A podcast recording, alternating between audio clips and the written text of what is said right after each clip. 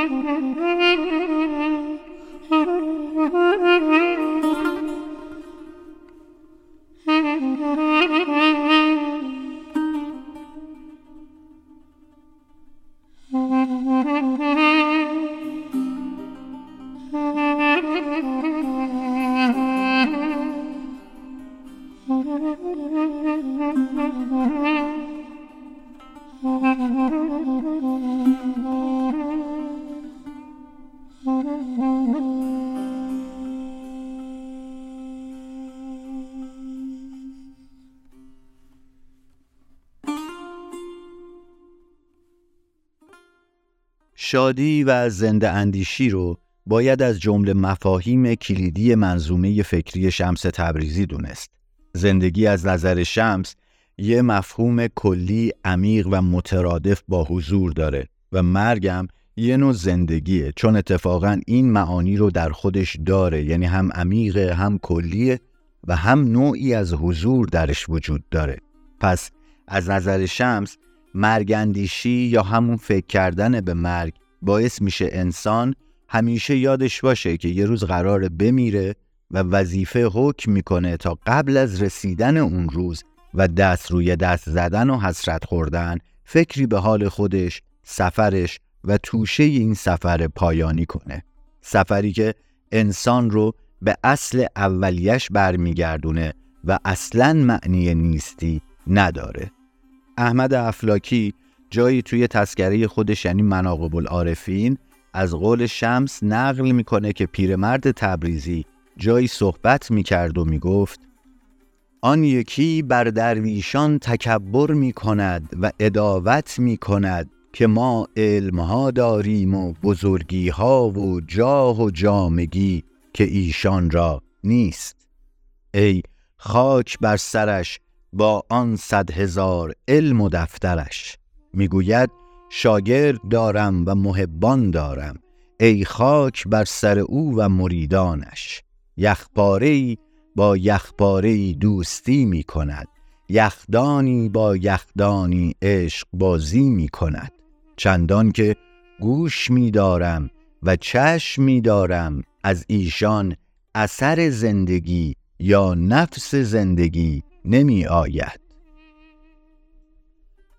میگه شنیدم یه جایی کسی هی از خودش تعریف می‌کرد که من فلانم و بهمانم و جاه و جامگی دارم و شاگرد دارم که فلان کسک ها ندارن و خیلی داشت تفاخر می‌کرد که من چنین جایگاهی دارم.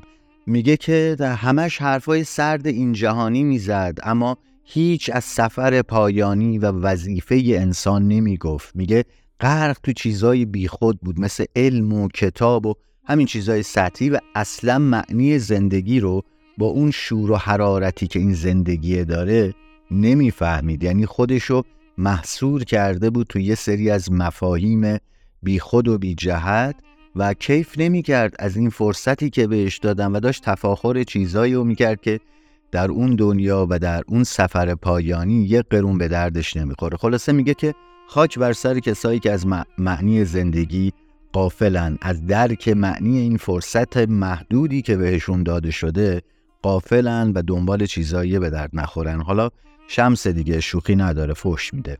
شمس توی همین بند در واقع داره میگه که زندگی گذران اوقات و کسب درآمد و رفع امور معمولی نیست. از طرفی هم اگه بلدی کاری کنی برای کسی و از همه مهمتر برای خودت باید همینجا انجامش بدی و همین زندگی که داری باید این کار را جاری کنی انجام بدی که خودت یا دیگری رو از رنجی خلاص کنی یا خوشحالش کنی. این حرف حرف مهمیه. همه بلدیم ولی فراموش می‌کنی و دوباره دنیا ما رو با خودش می‌بره تا اون لحظه ای که در مواجهه با مرگ قرار می‌گیریم و یهو خوف می‌کنیم از مرگ و یه نگاه به پشت سرمون می‌کنیم که چه زود گذشت و چطوری تلفش کردیم.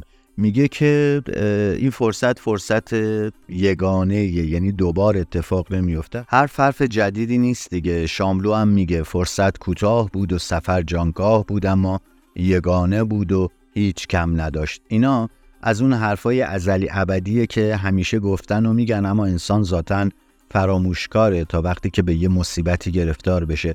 چند روز پیش برای خاکسپاری یکی از دوستا پدر یکی از دوستامون در واقع رفته بودیم بهشت زهرا و خب آدم اونجا میره تحت تاثیر قرار می‌گیره دیگه. این جمعیت خفته در خاک این پیکرهای متلاشی که زیر خاک هستن آدم رو به فکر فرو می‌بره. اما جالبیش اینه که آدم تا از اون درگاه بیرون میاد و دوباره میفته وسط ترافیک و وسط زندگی و این داستانا.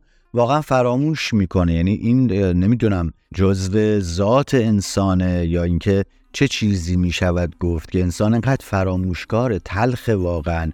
تو در مسیر یک ماجرای قرار می‌گیری میری می‌بینی تهش و بهت تهش نشون داده میشه کجاست چطوریه و تو چه وضعیتی خواهی داشت. حالا امروز نه فردا. و باز هم دوباره همون مسیر رو تکرار می‌کنی و میای بیرون و سر اینو کلا می‌ذاری سر اونو کلا می‌ذاری یا داستانه از این جهت بگذاریم پس از نظر شمس ما فقط یه فرصت برای زندگی داریم.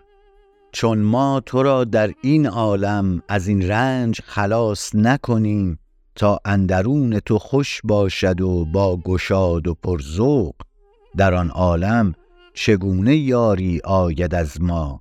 که هر کسی به ریش خود درمانده باشد. خیلی قشنگه. میگه اگه ما تو این دنیا نتونیم به دردت بخوریم به درد همدیگه بخوریم و یه باری رو از دوش هم بر نداریم کمکی به همدیگه نکنیم اون دنیا که اصلا امکانش وجود نداره به خاطر اینکه اون دنیا هر کسی درگیر خودشه و بدبختی خودشه و دنبال راه چاره برای مصیبت خودش میگرده. اگه قراره به کسی کمک کنیم اگه قرار خنده به لب کسی بیاری یا مشکلی گره ای از گره کسی باز کنیم این دنیا وقتشه. وگرنه اون دنیا ملت دنبال گرفتاری ها و بدبختی های خودشون هم و دیگه اصلا فرصت این کار نیست. توی سپهر اندیشه ایشون تا زنده هستیم اصل اساسی خود زندگیه. وقتی هم بمیریم با یه روی دیگه یه سکه درگیر میشیم که به گفته ایشون اون هم زیباست. زیباست چون یه نقل مکانه. مرگ وسیله که ما رو مثل یه وسیله نقلیه با سرعت از جایی به جای دیگه می‌بره. از یه جای موقتی که توش به اجبار مهاجرت کرده بودیم می‌بره ما رو به اون وطن اصلیمون. این دوتا ذات این دو جهان ذات این دو زندگی ذات این دو زیست با هم متفاوته. اما مشخصه که سفری وجود داره و مرگ این سفر است و مرگ این نقل مکان است پس وقتی که اول آخر مشخصه چیکار باید کرد؟ شمس برای این یک چرایی میاره و یک پاسخی میده. میگه اینجوری نیست که به دنیا بیایم اون بگذرون بعدم بمیریم. شمس میگه تا جانداری بکوش پیش از آن که منادی عجل براید این منادی میشنوی چه می‌گوید بر سر مناره؟ می‌گوید یکی را از شهر بیرون می‌کنند. بیایید تا زودتر بیرون برند که اگر بیرون نبرند همه خانه ها رها کنند از گند او بگریزند.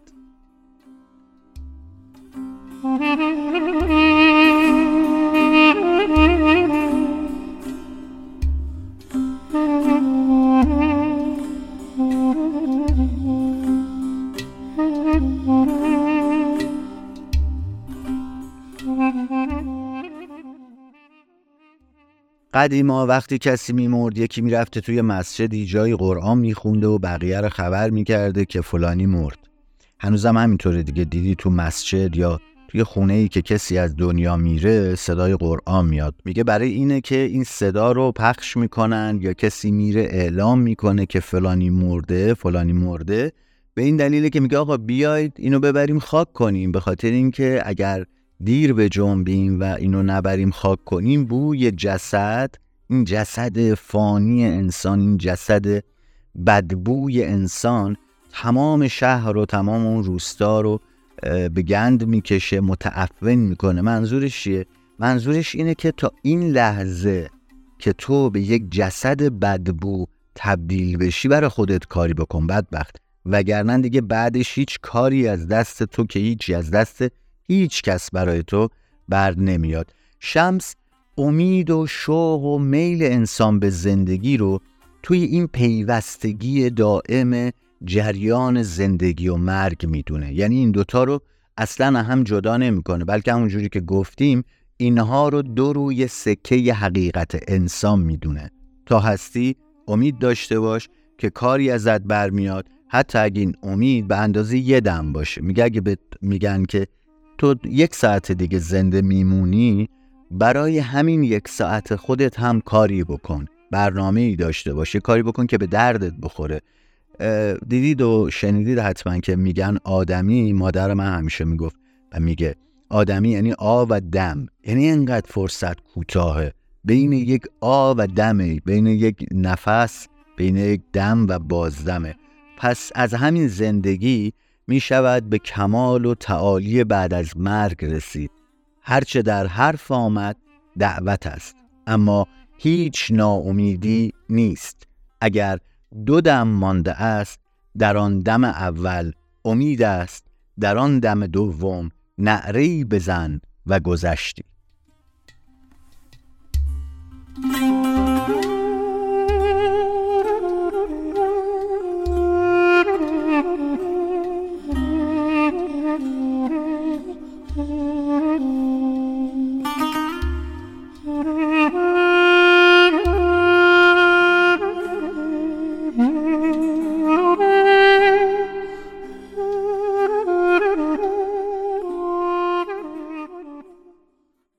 میگه اگر فاصله تو با مرگ به اندازی یک آه و دمه از همین هم استفاده کن.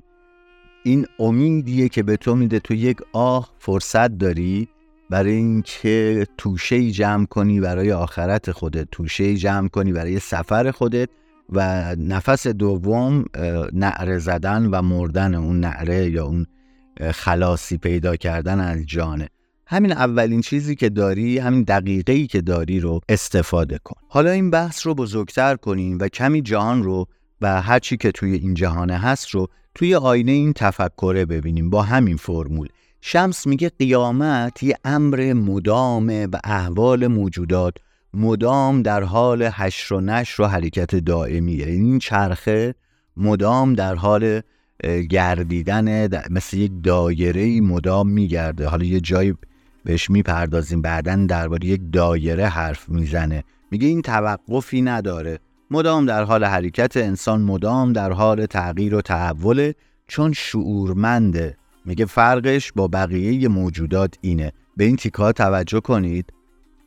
پیش ما کسی یک بار مسلمان نتوان شدند مسلمان می شود و کافر می شود و باز مسلمان می شود و هر بار از او چیزی بیرون می آید تا آن وقت که کامل شود.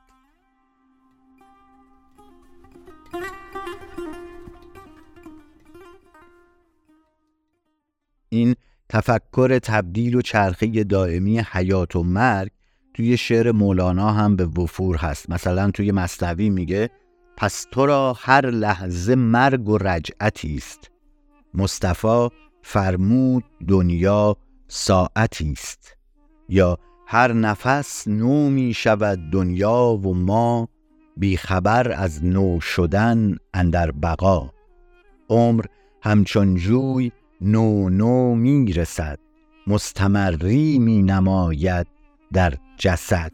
میگه این حرکت دائمی وجود داره یک تفکره. توی فلسفه یونان باستان هم دو نظریه وجود داشته دیگه. بعضی فیلسوفا معتقد بودن که حرکتی وجود نداره و همه چیز در یک سکون و ثباتیه. بعضی هم اعتقاد به حرکت و تغییر دائمی داشتن مثل همین چیزی که در مولانا و شمس ما ازش مثال آوردیم. یعنی می‌گفتن یه لحظه هرگز عینا دوبار تکرار نمیشه. هرگز با یک کیفیت تکرار نمیشه.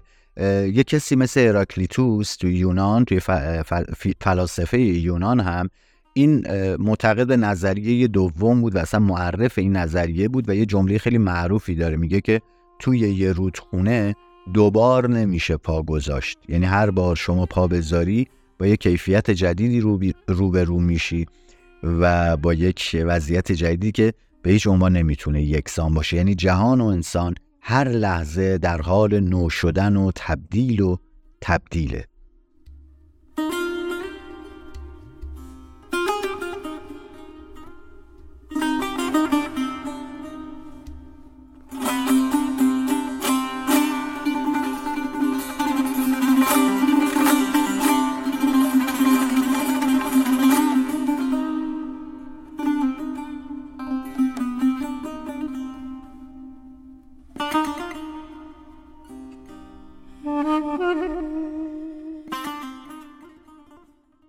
پس اینه که بین انسان که میگیم اشرف مخلوقاته و شعور داره و در جستجوی تعالی و تکامله با بقیه موجودات حیوانات و اینا یک فرقی می‌گذاره یعنی ممیزی بین اینها قرار می‌گیره. این ممیزه چیه؟ شمس به این سوال جواب میده که اصلا تفاوت اینها از کجاست. این یکی زاد است که تو دیدی.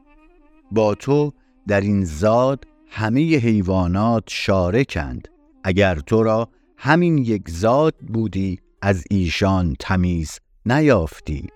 یا جای دیگه میگه پس زندگانی دو بار بایستی.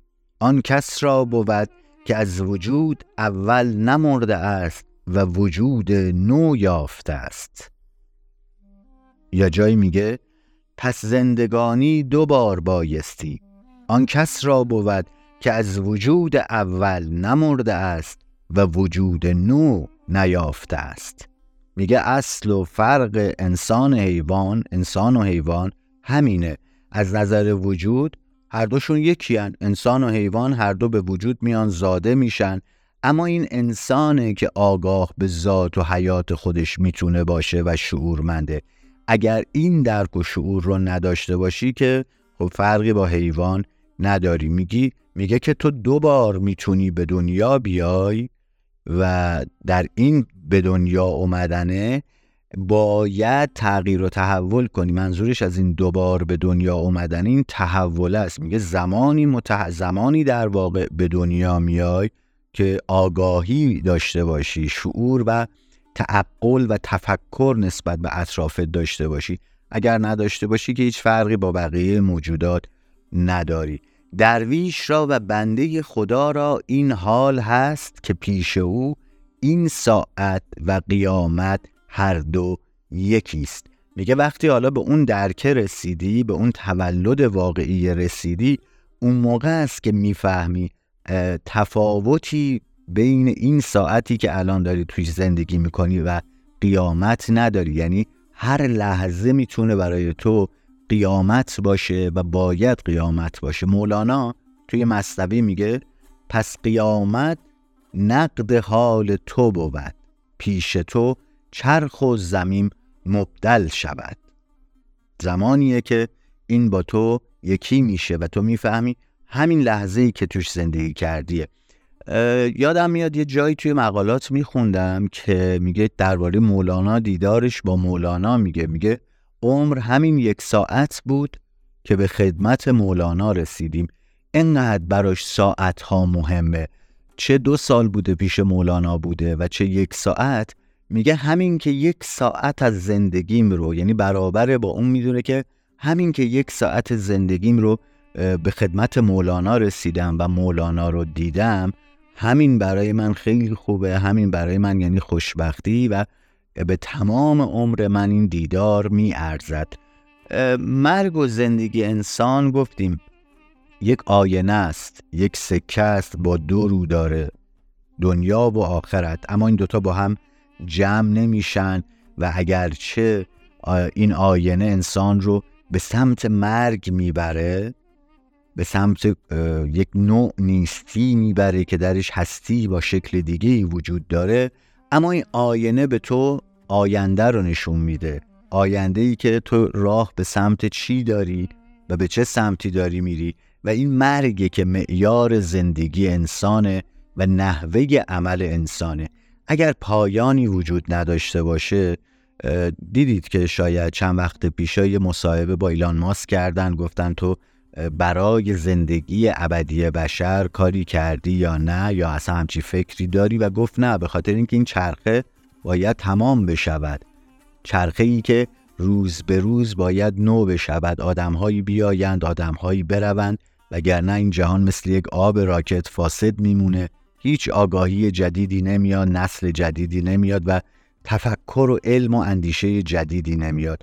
میگه پس حالا که این چرخه داره حرکت می‌کنه و تو در این چرخه هستی این آینه رو روبروی خودت بذار و هی مرگ رو ببین و در عین اینکه مرگ رو می‌بینی کاری برای زندگیت بکن برای آیندت بکن و خوشحال باش شاد زندگی کن راضی زندگی کن. این تیکه رو بشنویم. این آینه روشن است که شرح حال خود در او بیابی. هر حالی و هر کاری که در آن حال و آن کار مرگ را دوست داری آن کار نکوست. پس میان هر دو کاری که متردد باشی در این آینه بنگر که از آن دو کار با مرگ کدام لایق تر است. دیدی که میگن دوست داری چه زمانی بمیری؟ یکی میگه وقتی که دارم تو دانشگاه تدریس می‌کنم یکی میگه وقتی پیش بچمم وقتی فلان جا هستم یا فلان کار رو می‌کنم میگه اون کاری که تو دوست داری انجام بدی و مرگ به تو متبلور بشه یعنی زمان مرگ اون کاری که دوست داری انجام بدی یا مشغول کاری هستی و مرگ برسه مثلا من دوست دارم زمانی که دارم پادکست خرقه رو می‌خونم از دنیا برم.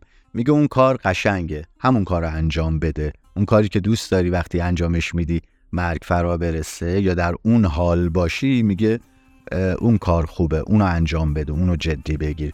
مصنوی هم میگه کار آن کار است ای مشتاق مرگ که در آن کار از رسد مرگت خوش است. شد نشان صدق ایمان ای جوان آنکه آید خوشترا مرگندران اون کاری که دوست داری این اتفاق بیفته موقعی که مرگ می‌رسه اون کار کار خوبیه. از طرفی مرگ رو نوعی انتقال می‌دونه. گفتم دیگه از عالم کوچکتر از یه عالم عالم کوچیک به یه جهان و سرای فراغ یکی از زندان بجست. بر او بباید گریست که دریغ. چرا جست از این زندان؟ منظورش این زندان زندگیه. میگه یکی از این زندان رهایی پیدا کرد. گریه نداره که بعد خوشحال باشی براش که از این جهان میره. ممکن تا ذهنتون بیاد که همین آقا آقای شمس تبریزی یه جای معترض اون حدیث میشه که دنیا سجن المؤمن دنیا زندان مؤمنه و میگه زندان نیست. نه منظورش این زندگی مادیه.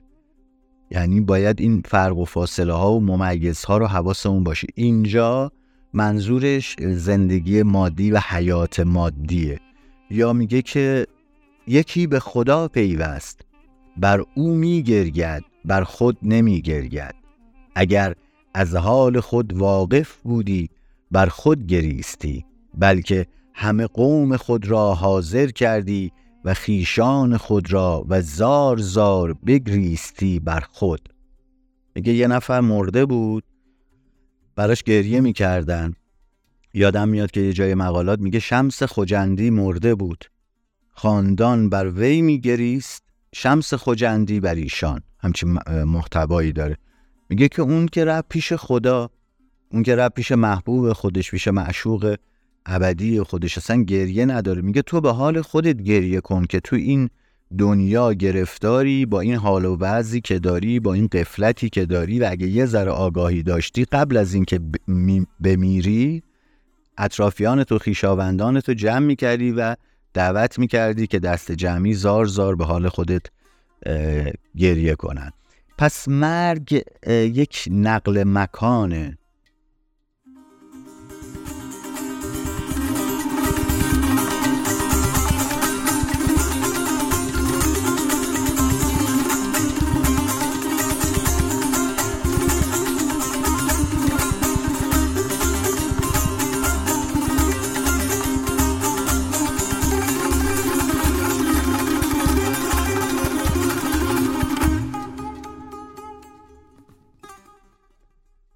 مصطفی صلی الله علیه و آله میفرماید که المؤمنون لا یموتون بل ینقلون.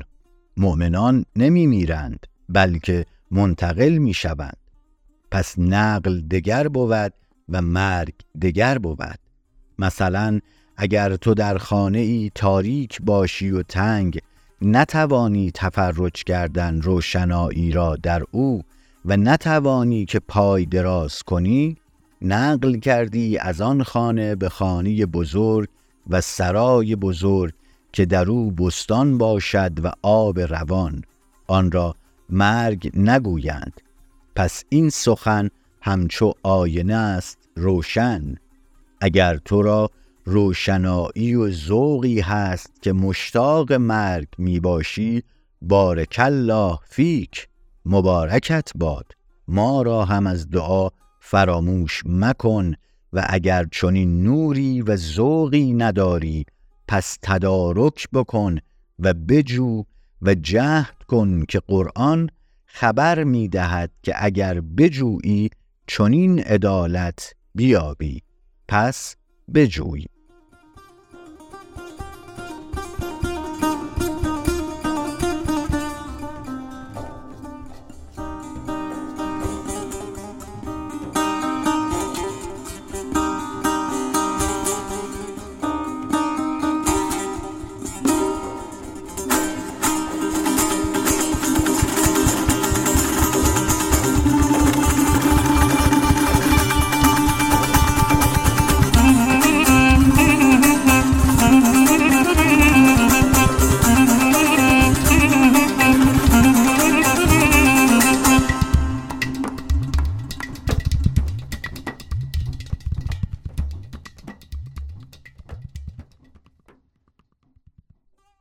خب روشنه دیگه. خیلی توضیح زیادی ندم. فقط میگه که مرگ مرگ نیست. منظورش اینه. میگه که یک انتقال یک سفره. میگه مثل اینه که تو توی خونه ای باشی این خونه تنگ باشه پنجره نداشته باشه. اصلا نتونی انقدر کوچیک باشه که نتونی پاتو دراز کنی.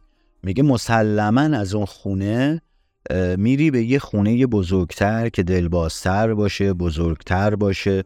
و تو توش راحتتر باشی.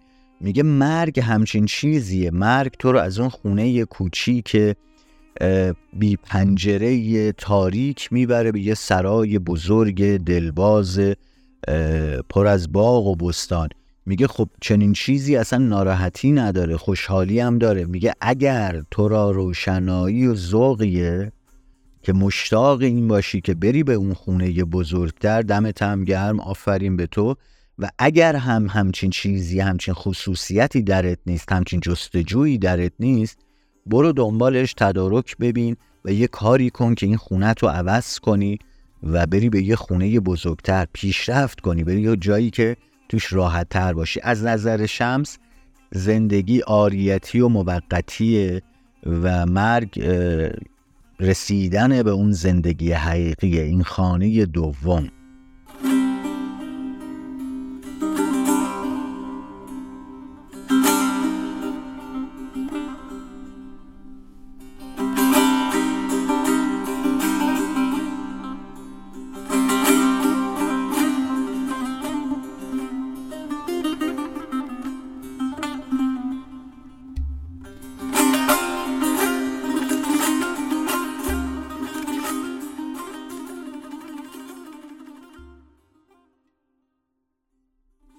جانبازان که انهم بنیان مرسوس.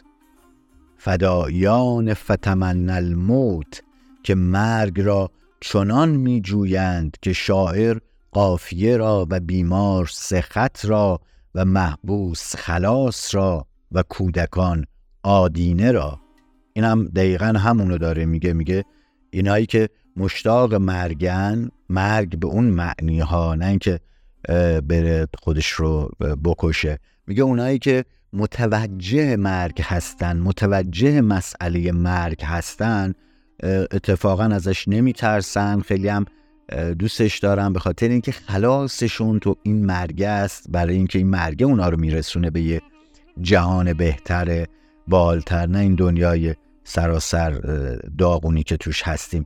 یه نکته ریزی هم داره برای زنگ تفرین رو بگم که از همون زمان مدارس جمعه ها تعطیل بوده. حالا اینا یه شیوه های پژوهشیه که نسخه هایی هست آدم می‌تونه توشون بره جستجو کنه و یه نکته هایی رو خارج از موضوع اصلی پیدا کنه. مثل اینجا که توش میگه کودکان آدینه رو دوست دارن چون تعطیل جمعه رو دوست دارن چون تعطیله.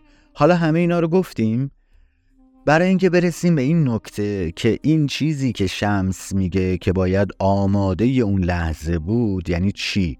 چطوری باید آماده بود؟ باید چی کار کرد؟ باید چه طریقی رو طی کرد؟ چه آمادگی هایی داشت روحی و غیره.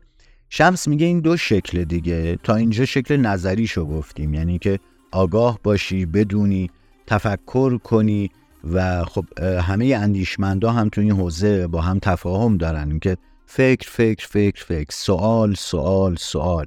وسعت بخشیدن به جهان فکری. انقدر منتظر نباشید یکی بیاد براتون یه چیزی رو تفسیر کنه. من می‌بینم بعضی از دوستان چیزی می‌ذارم توی کانال.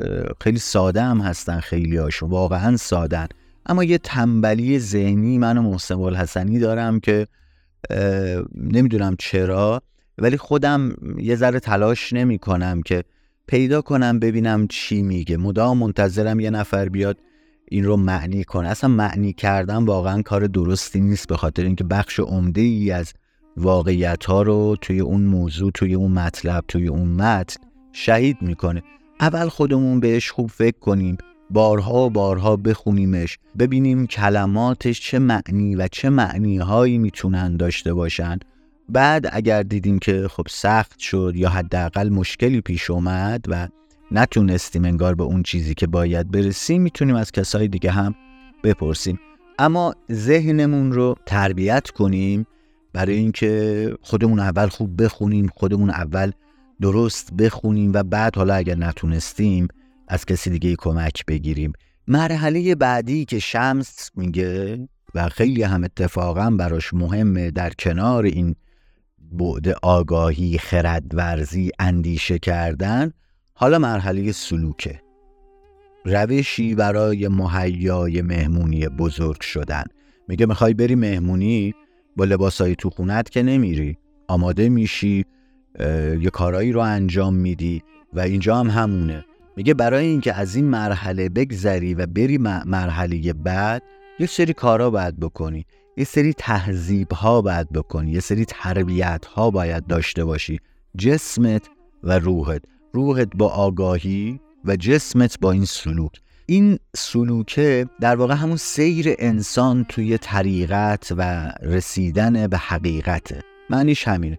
تو کتاب های عرفانی ازش به عنوان مقامات، حالات، میادین، منازل، درجات، وادیها، اسوار و غیره نام می‌برن و میگم توی یه سری از کتب یا همون کتاب ها درباره سلوک و اینا خیلی حرف زده شده تبیین کردن تشریح کردن منازلش رو گفتن طریقت رو گفتن که به چه شکله و پله پله به چه سمتی میره و این پله ها هر کدوم چه اسمی دارن. خیلی هم کتاب هست دیگه دربارش قوت القلوب ابو طالب مکی بگیر تعلمه ابو نصر سراج بگیر رساله قشیری و کشف المحجوب و خیلی از این کتابا پرداختن و به زبون علمی و زبون ادبیات عرفانی. اما مهمترینشون از استوره خرد ابن سیناست و کتاب اشارات که توی نمت نهمش آقای ابن سینا میاد تشریح می‌کنه و مقامات عرفانی رو یکی یکی میشمره و دربارش صحبت می‌کنه. یه مقدماتی هم در عرفان و زهد و عبادت و اینجا این چیزا داره و ابن سینا میاد یازده مقام توی طریقت معرفی می‌کنه. مقام ها پله هایی هستن درجاتی هستن که اون طالب اون سالک باید یکی یکی اینا رو طی کنه و برسه به مراحل بالاتر.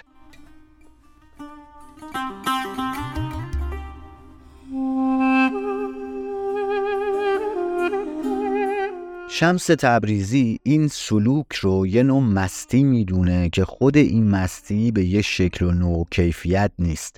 میگه انسان جستجوگر حقیقت شرایط و مستی مختلفی رو تجربه می‌کنه توی این مسیر.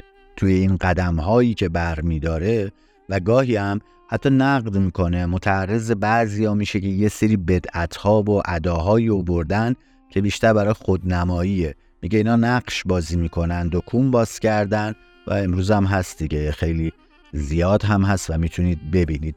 شمس میگه مستی به چهار قسم است و به چهار مرتبه است. اول مستی هواست. و خلاصی از این دشوار عظیم.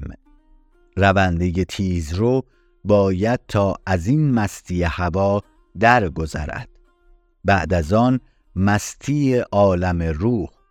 روح را هنوز ندیده ولیکن مستی عظیم چنان که مشایخ در نظر نیایند از قایت مستی و انبیا نیز و در سخن که آغاز کند هیچ پیش او نآید از آیت و حدیث و آر آیدش سخن نقل مگر جهت تفهیم.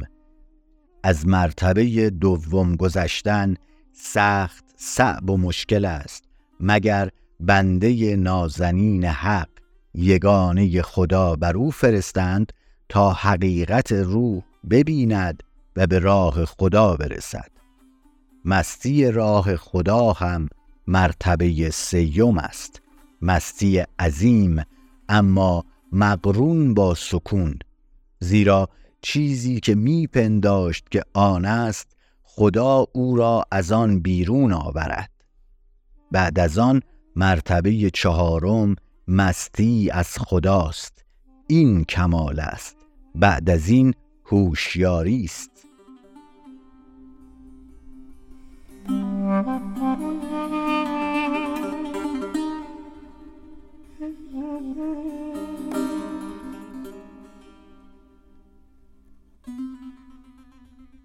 تا مرحله رو میگه که این مستی چهار قسمه.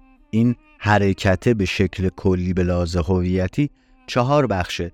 میگه مستی هواست یعنی این خواسته این ذوقه که من برم این کارو بکنم و یه هوا هوس جوگیریه. میگه یه جای جو گرفته و افتادی توش و خوشت اومده. میگه حالا از این سالک از این وضعیت از این مستی ظاهری منظورش اینه از این مستی ظاهری بخواد بیاد بیرون خیلی کار سختیه. از اینکه عمق ببخشه و در ظاهر نمونه خیلی کار سختیه. اما اگر تونست از این مرحله بیاد بیرون از این جوگیریه از این مستی کوچیک و کم ظرفیت تونست بیاد بیرون بعد می‌رسه به مستی عالم روح.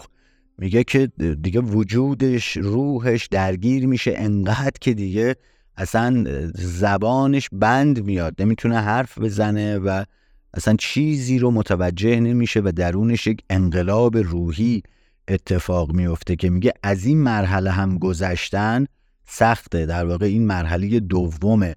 میگه از این هجاب دوم این مرحله دوم گذشتن هم خیلی سخته و فقط و فقط زمانی ممکن میشه که خداوند یک نفر یک بنده ای رو یک یگانه ای رو یک رسولی رو راهنمایی رو بفرسته که اون رو از این مرحله بکشه بیرون و بکشه جلو.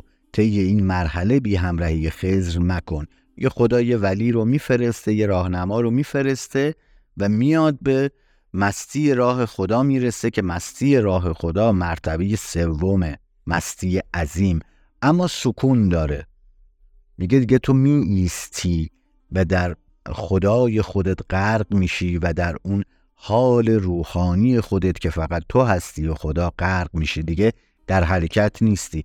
چون در مراحلی مراد مرید رو به سفر گفتیم دعوت می‌کنه. میگه تو مرحله سوم مستی مستی از خدا در راه خداست. یگان سخن گفتن و دیالوگ کردن روحی با خداست. و بعد از این مرحله چهارمه که دیگه تهشه و اون مستی از خداست. میگه تماما در تو خدا جلوگر میشه و برخلاف خیلی ها پایان این مستی هوشیاریه. میگه که یک انسان کامل در مستی نمیمونه. دوستان این یه دون از اون ممیزای نظر شمس با بقیه عرفا و اندیشمندان حوزه عرفانه. میگه انسان کامل که این چهار مرحله, مرحله رو گذرون در مستی نمیمونه. بلکه در هوشیاری دیگه سیر می‌کنه. از این مستی بیرون میاد و هوشیار میشه. یه نکته رو بگم. اگر خیلی جا فکر می‌کنید که ما تکرار می‌کنیم یا بعضی از دوستان دیدم نوشته بودن که تکرار می‌کنیم نه. اینا تکرار نیست. ببینید حوزه علوم انسانی علل خصوص فلسفه عرفان ادبیات اینا مفاهیمشون خیلی خیلی به هم پیچیده است و در هم تنیده شده است و ما وقتی بخوام یه مفهوم جدید یک موضوع جدید رو باز کنیم این موضوع با خیلی از موضوعات گذشته و آینده در تماس. به همین دلیل هم هست که ما مجبوریم اونها رو هم بیاریم دوباره ازشون حرف بزنیم تا بتونیم موضوعات جدیدی رو که میگم در هم تنیده شدند بهتر بفهمیم. بگذریم. این سلوکی که شمس دربارش حرف می‌زنه و میگه که انسان درونش یه خارخاری به قول عین القضات وجود داره. یه دقدقه وجود داره که مدام داره فکر می‌کنه که واقعا زندگی فقط همین نیست همین خوردن و خوابیدن و این چیزها نیست. باید یه چیز مهمتری هم وجود داشته باشه. یه دقدقه ای داره و دنبال یه چیزی فراتر از همه این اشکال ظاهری جهانه. این همون چیزیه که گفتیم انسان رو با بقیه متفاوت می‌کنه با بقیه موجودات. ناخداگاه درون انسان هست و بعد تبدیل به یه شکل آگاهانه میشه. این اتش و نیاز مهمترین و اولین قدم برای یه سالک طریقته. حواستون باشه. خیلی وقتا این سلوک جنبه فردی داره. هر کس به شکل خودش این سلوک رو داره و این عرفان رو درون خودش این عرفه رو این شناخت رو تجربه می‌کنه. هدف از این سلوک چیه؟ اینکه انسان بهتری بشیم اینکه انسان زیبایی بشیم اینکه درونمون درون بهتری بشه درک بهتری از جهان داشته باشیم. نه برای خود نمایی نه برای نمی‌دونم رقص بیمورد علکی فقط برای اینکه چهار نفر دورمون رو بگیرن و ما رو تماشا کنن. اگر این رو حس کردید که خیلی به دیده شدن علاقه دارید خیلی دوست دارید که دیگران شما رو ببینن حالتون رو ببینن حالات معنویتون رو ببینن یه ذره تحمل کنید یه ذره مکس کنید و از خودتون بپرسید مدام برای چی دارم این کار رو می‌کنم؟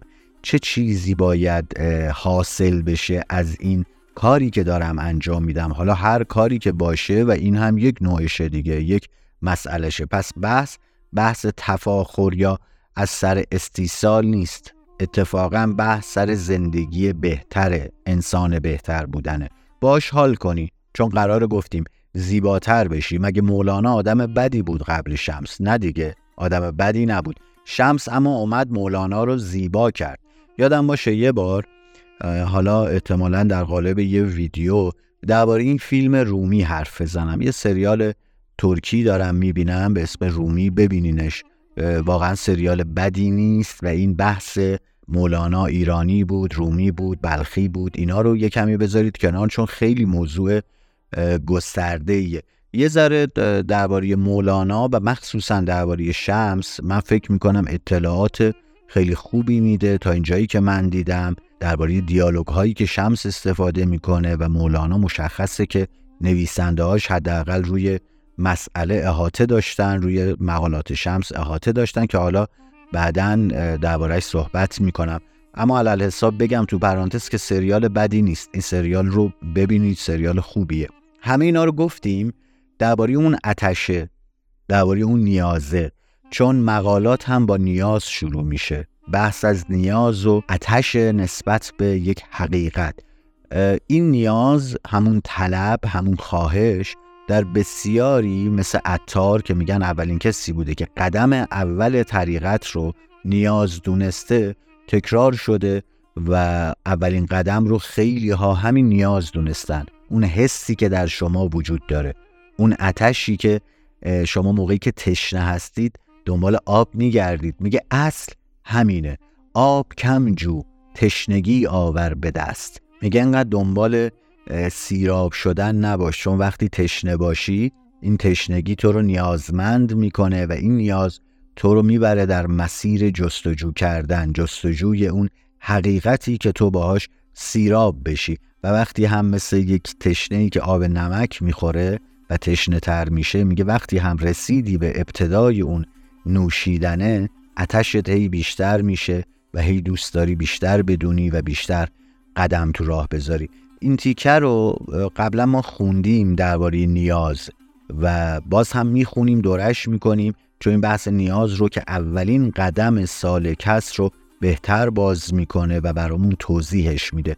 یه بار دیگه این شروع مقالات شمس رو به نوعی با همدیگه دوره کنیم بخونیم و بعد در قسمت های آینده بریم و مراحل سلوک رو با همدیگه از نظر شمس جابجا جا در مقالات شمس اومده اینا رو بررسی کنیم و ببینیم که این مقامات چه مقامهایی هستند و چه تفاوتی با مقامهایی که دیگران درباره طی طریق در عرفان میگن چه تفاوتهایی داره. این تیکه از مقالات شمس درباره نیاز رو بخونیم.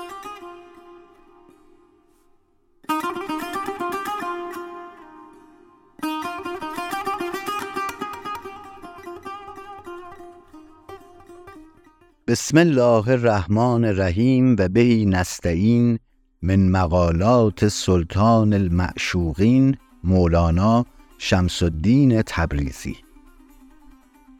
اگر از جسم بگذری و به جان رسی به حادثی رسیده باشی. حق قدیم است. از کجا یابد حادث قدیم را؟ مال التراب و رب الارباب. نزد تو آنچه بدان بجهی و برهی جان است و آنگه اگر جان بر کف نهی چه کرده باشی؟ عاشقانت بر تو تحفه اگر جان آرند به سر تو که همه زیره به کرمان آرند. زیره به کرمان بری چه قیمت و چه نرخ و چه آبروی آرد. چون چنین بارگاهی است اکنون او بینیاز است تو نیاز ببر که بینیاز نیاز دوست دارد. به واسطه آن نیاز از میان این حوادث ناگاه بجهی. از قدیم چیزی به تو پیوندد و آن عشق است. دام عشق آمد و در او پیچید. که یحبونه تأثیر یحبهم است. از آن قدیم قدیم را ببینی و هو یدرک الابصار. این است تمامی این سخن که تمامش نیست. الا یوم القیامه تمام نخواهد شد.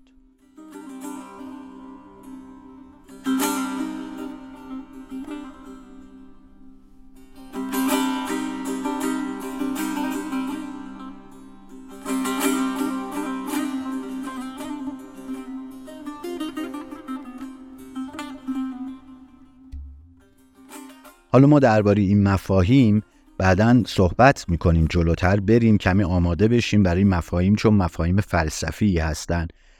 حادث یعنی کسی که یه روزی چیزی که یه روزی به دنیا آمده زاده شده و یه روز هم از دنیا میره و قدیم در مقابلشه چیزی که همیشه بوده و همیشه خواهد بود.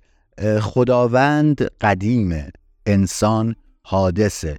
میگه حالا تو یک جسم فانی حادث داری و می‌خوای بری در بارگاه پروردگار و مثل کسی که بخواد جایی بره و تحفه ببره هدیه ببره باید یه هدیه ای براش ببری دیگه. شرط ادب اینه. شما وقتی یه مهمونی می‌خواید بری تولد کسیه یا یه مناسبت اینطوریه یک هدیه ای براش می‌برید. حالا تصور کنید می‌خواد شما قراره که برید تولد کسی یا یک مهمونی کسی که همه چیز داره. بی نیاز بی نیازه دیدید چقدر انتخاب اون هدیه خریدن اون هدیه سخت میشه؟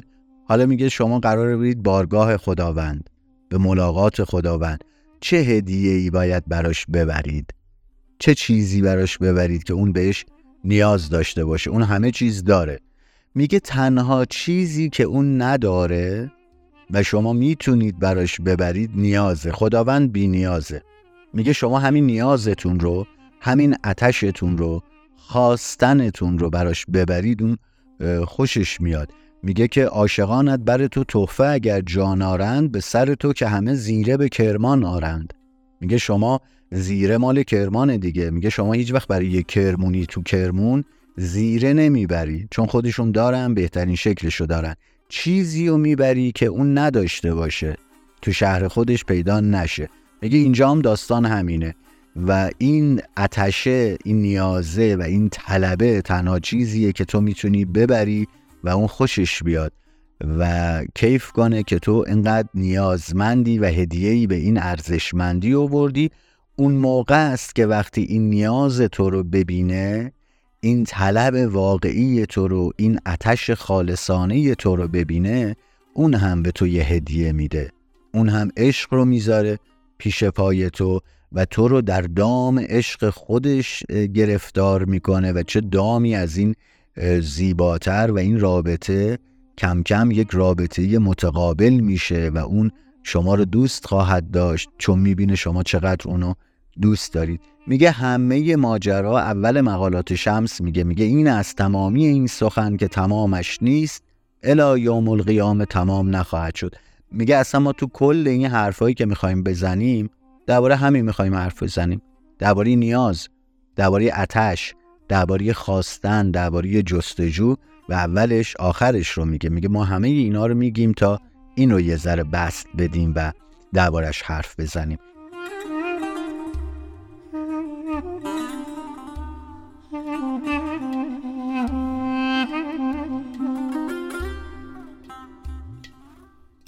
بسیار خب خیلی ممنونم.